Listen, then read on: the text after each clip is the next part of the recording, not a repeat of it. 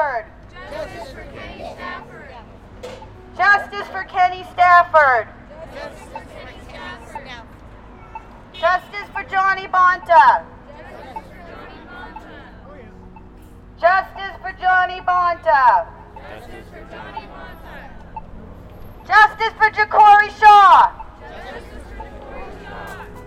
Justice for Ja'Cory Shaw. You're listening to the Our Town Reno podcast with KWNK LP 97.7 FM in Reno, Nevada. That was a clip from a protest a couple weeks ago. You're hearing a crowd of Reno residents chant the names of their loved ones who had lost their lives at the hands of the police. My name is Jacob Kosachowski, and I'm the reporter and producer for this week's episode of the Our Town Reno podcast. On this episode, I'll go to the fifth annual action supporting local families impacted by police violence protest and interview several family members of some of the victims, as well as listen in on the speeches given by a group organizer, Anna Marie Grant. But first, a word from our sponsor, and then back to this week's episode.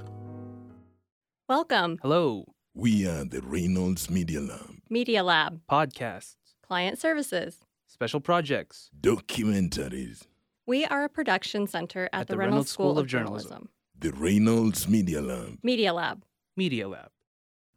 On September 17th, community members gathered in front of the Bruce Thompson Federal Building to call on Nevada Attorney General Aaron Ford to hold Reno and Sparks police officers accountable for the alleged unjustified slayings of fellow community members. I spoke to Rochelle Shaw, the mother of Ja'Cory Shaw, who was involved in a police killing in February of this year. She had her family with her at this event, and they stood there in support as I spoke with her on why she was here at this protest. My name is Rochelle Shaw. I'm a, a native of Reno Sparks Indian Colony, a tribal member also of the Reno Sparks Indian Colony, and um, I'm from Reno, born and raised. And Um, can you just tell me why you guys are here today? I am here. we are here as a family to support uh, the killing of my son, Ja'Cory DeLove Shaw, who was murdered by the Sparks Police Department um, on February 23rd, 2022. Uh, he was unarmed and they shot him once in the chest. And um, I'm here to fight justice for him and be his voice.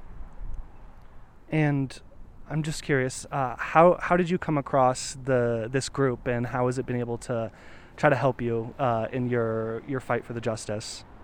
Um, I believe Anna Marie reached out to me on Facebook and um, invited me to the group, and also um, um, gave me information to the Reno Cops Watch, also to um, look into that information. Also, And um, what is your guys' uh, main goal today with uh, today's uh, gathering? for our voices to be heard, for the ones that can't speak anymore, that aren't here, that were unjustly taken from us, and I'm here to speak about my son Ja'Cory, how he was taken from us um, illegally by our own public officers. And um, how are you guys uh, hoping to get people to listen to your guys' stories and what you have to say? I'm I'm just hoping that everyone has an open heart, open mind, and um, they uh, that the transparency starts to begin. Uh, we we don't need the closed doors anymore. We need more transparency, and our we need to be heard. We really need to be heard. My heart goes out to the ones that have lost that we have lost to our own police departments here in this, in, our city of Reno and Sparks, and um, um, I would like change. I would like for change to be within our public officers and, and how they operate. I then got to speak with Amy Stafford, who lost her husband back in 2013. Her family were there as well and held signs in protest to what happened. During this interview, fellow journalist from This Is Reno, Eric Marks, asked some questions of his own. Hi, so can you just tell me your name and your relation to the city? my relation to the city. Yeah, like Reno resident. Oh, uh, my name's Amy Stafford, and um, I'm a Reno resident. I've been here since I was about three years old. Uh, my husband was killed July 11th of 2013. Sorry. Um, it was just unjustified. He deserves to be here. He deserves to see his daughters grow up. Um, he was in the army, he was a decorated soldier. He wasn't a thug or, you know, a drug dealer or any of that stuff that they claimed him to be. Um, so it's just really unfair. You know, they have no clue what they took from us. And it's so hard to raise these girls alone without him. You girls want to say anything? Does he have formal, formal accusations against him? No. Being a drug dealer? No, no, he just um, they all thought he was suicidal, and he, in reality, was just going through a PTSD episode. Who's they? Um, the cops, Okay, RPD. the yeah, the newspapers, they all labeled him, you know, because he he had a gun and he was walking down the street. He never harmed anybody or you know threatened anybody. He was just going through some mental health situations and um, i was trying to find him some help and they told me to call the police and they would help me because he was just so far lost you know um, and instead of helping me within 11 minutes of me calling they took his life Was he was he open carrying or was he armed in hand? open carry So his, his weapon never left his hip? Um, no, not that I not that I didn't see him the whole time he was walking, but in all the police reports and whatever, it said his gun was never fired or he never threatened anybody. So, and then they ruled it justified. I just don't I don't believe that. It's not okay with me, and they need to change it. they need to change this for all the families. Sorry for your loss. Thank you. Thank you. Thank you. We'll get back to our episode shortly. But first, a word from two other podcasts in Reno that you should subscribe to as well. Do you want to keep up on what's happening in the local art community? Double Scoop always has the scoop on that. Want to know which exhibitions, parties, and other art events are happening this weekend? Follow us on Instagram at Double Scoop Nevada and listen to KWNK 97.7 FM for our short scoop art events roundup. If you're an artist and you're looking for places to show your work, we have lots of opportunities listed right now. To find them, visit doublescoop.art slash events and filter for Call for Artists. If you'd like to follow all of our art news and meet local artists, you can sign up for our email lists at doublescoop.art. Do you like podcasts? Well, we have a podcast from you. This is Sean from Up in the Mix. This is Della Photo. Do you like to get into uh, random wormholes of conversation? Do you like to learn about the culture from sneakers to hip hop music to basketball? Then we have a podcast just for you. We have one called Up in the Mix. It is available on all streaming platforms from Spotify to Apple. Check us out, upinthemix.live on Instagram, Twitter, Facebook. Salud! Welcome back to the Our Town Reno podcast. This is Jacob Kosachowski. We'll be getting right back into our coverage of the Killed by Police protest. Anna Marie Grant was the organizer of this event, and she spoke the most at the protest. With her megaphone in hand, she told the story of her brother, Thomas Purdy's death, as well as many other family stories who were not comfortable speaking up themselves. Thomas Purdy was killed in 2015 at the Washoe County Jail. He was a guest at the Peppermill Casino. He had a mental health crisis. He asked the police for help. Instead of helping, they came and hog-tied him for 40 minutes and then dumped him at the jail, still hog-tied. It's all on video. He begged for his life, told them he couldn't breathe, told them they were going to kill him.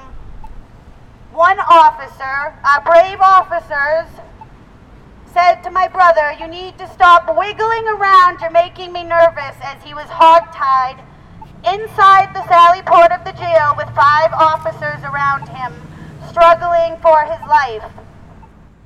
Instead of helping him, they put him in a cell, face down, hog-tied, and then asphyxiated him to death. They got off him, closed the cell door, and I don't know how long my brother lay there dead on the floor. And then they reopened the door, went back in. My brother's body was still in the hog-tied position, laying on the floor. The police told us that my brother just stopped breathing. He was talking crazy. I guess to the police, begging for your life and telling them you can't breathe is crazy talk. The police did not tell us what happened to my brother. I found out through public records requests when I requested the video from the jail. They never told us he had been hogtied.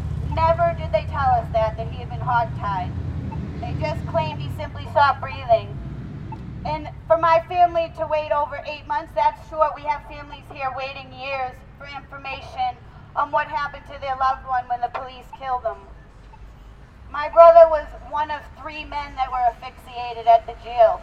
Less than three months before my brother, they asphyxiated Nico Smith, who also was in a mental health crisis.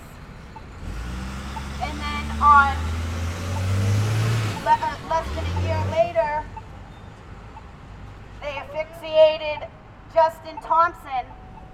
Please say his name. Justice for Thomas Purdy. Justice for Thomas Purdy. Justice for Thomas Purdy. Justice for Thomas Purdy. Stafford, who was a veteran who served his country proudly. He could survive war, but he could not survive the police in Washoe County, Nevada during a mental health crisis triggered by PTSD. Kenny was the father of three young girls, some not even out of diapers when he was stolen from his family unjustly. And I don't believe that the officers who killed Kenny, that their names were ever released publicly by the police or by the media. Because again, the community needs to be aware of these killer cops.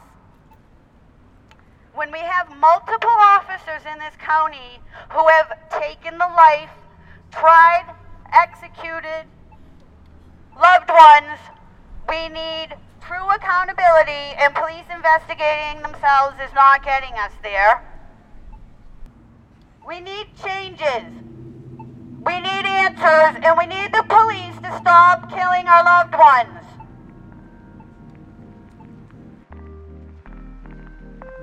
Thank you for listening to this Our Town Reno podcast episode. Here we have stories about gentrification, life on the streets, the affordable housing crisis. Find us on Facebook at Our Town Reno, at ourtownreno.com, and on Instagram at Biggest Little Streets. Check back in for next week's episode or delve into our archives and remember, help each other out.